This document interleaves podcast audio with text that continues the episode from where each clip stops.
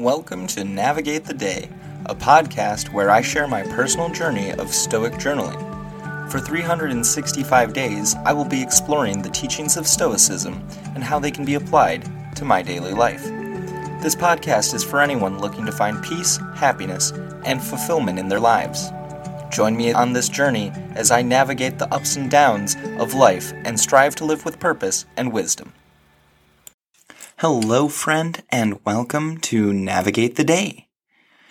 It is March 23rd. We are in the month of awareness, which falls under the discipline of perception, and it is the year 2023. Today's episode 82 The Straight Jacketed Soul.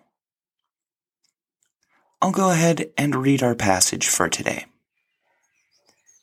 The diseases of the rational soul are long standing and hardened vices, such as greed and ambition. They have put the soul in a straitjacket and have begun to be permanent evils inside it. To put it briefly, this sickness is an unrelenting distortion of judgment so things that are only mildly desirable are vigorously sought after. Seneca, Moral Letters 75.11. In this quote, Seneca is saying that there are certain negative qualities or vices, such as greed and ambition, that can become so deeply ingrained in a person that they begin to control and negatively impact their entire way of thinking and acting. These vices become like a straitjacket that limits the person's ability to make sound judgments and choices. As a result, even things that are not particularly important or necessary can become the sole fo- focus of the person's attention and desires. In essence, this is a sickness of the soul, where the person's priorities and values become warped, causing them to pursue things that are not truly valuable or worthwhile. So, this leads us to today's journal prompt How can I treat my greedy vices? How can I heal my sickness? I'm not sure that I even have greedy vices. Who am I kidding? I'm sure I do.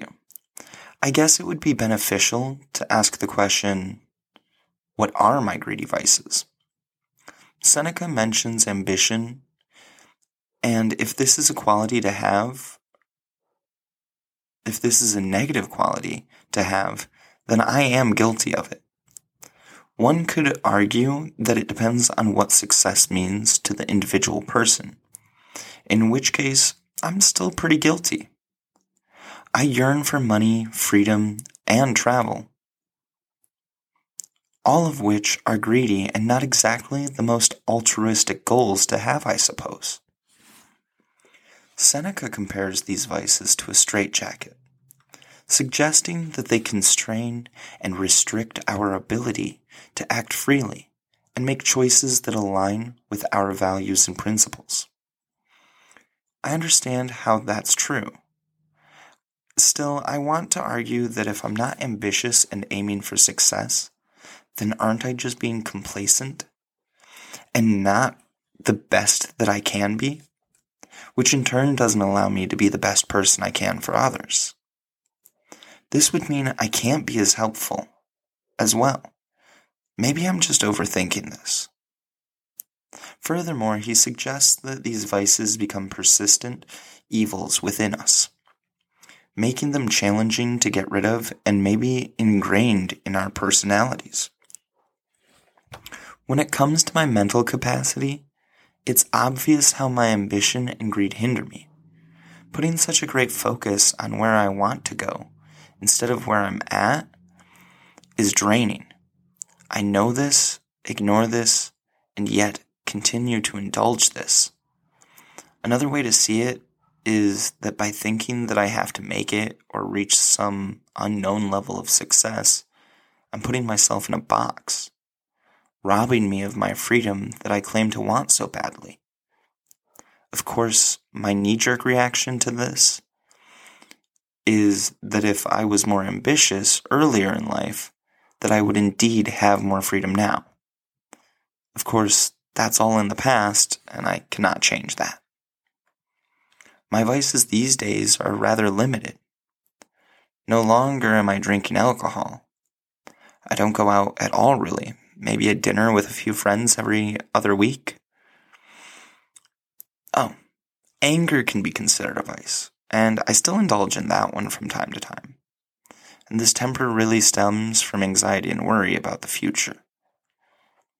I still smoke a, both wacky and non wacky forms of tobacco. However, in my defense, I have been, I do have hospitalizing migraines when my stress levels are too high.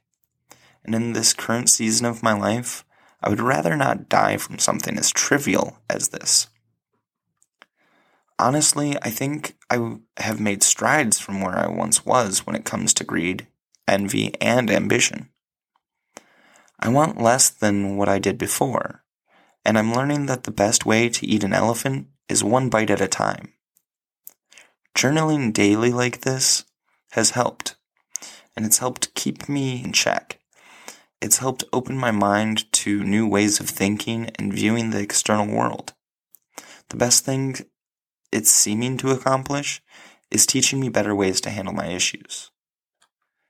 At this time, I've also been rereading Your Head is a Houseboat by Campbell Walker, aka Struthless, which is always helpful for reframing mindfulness in a more visual and creative way.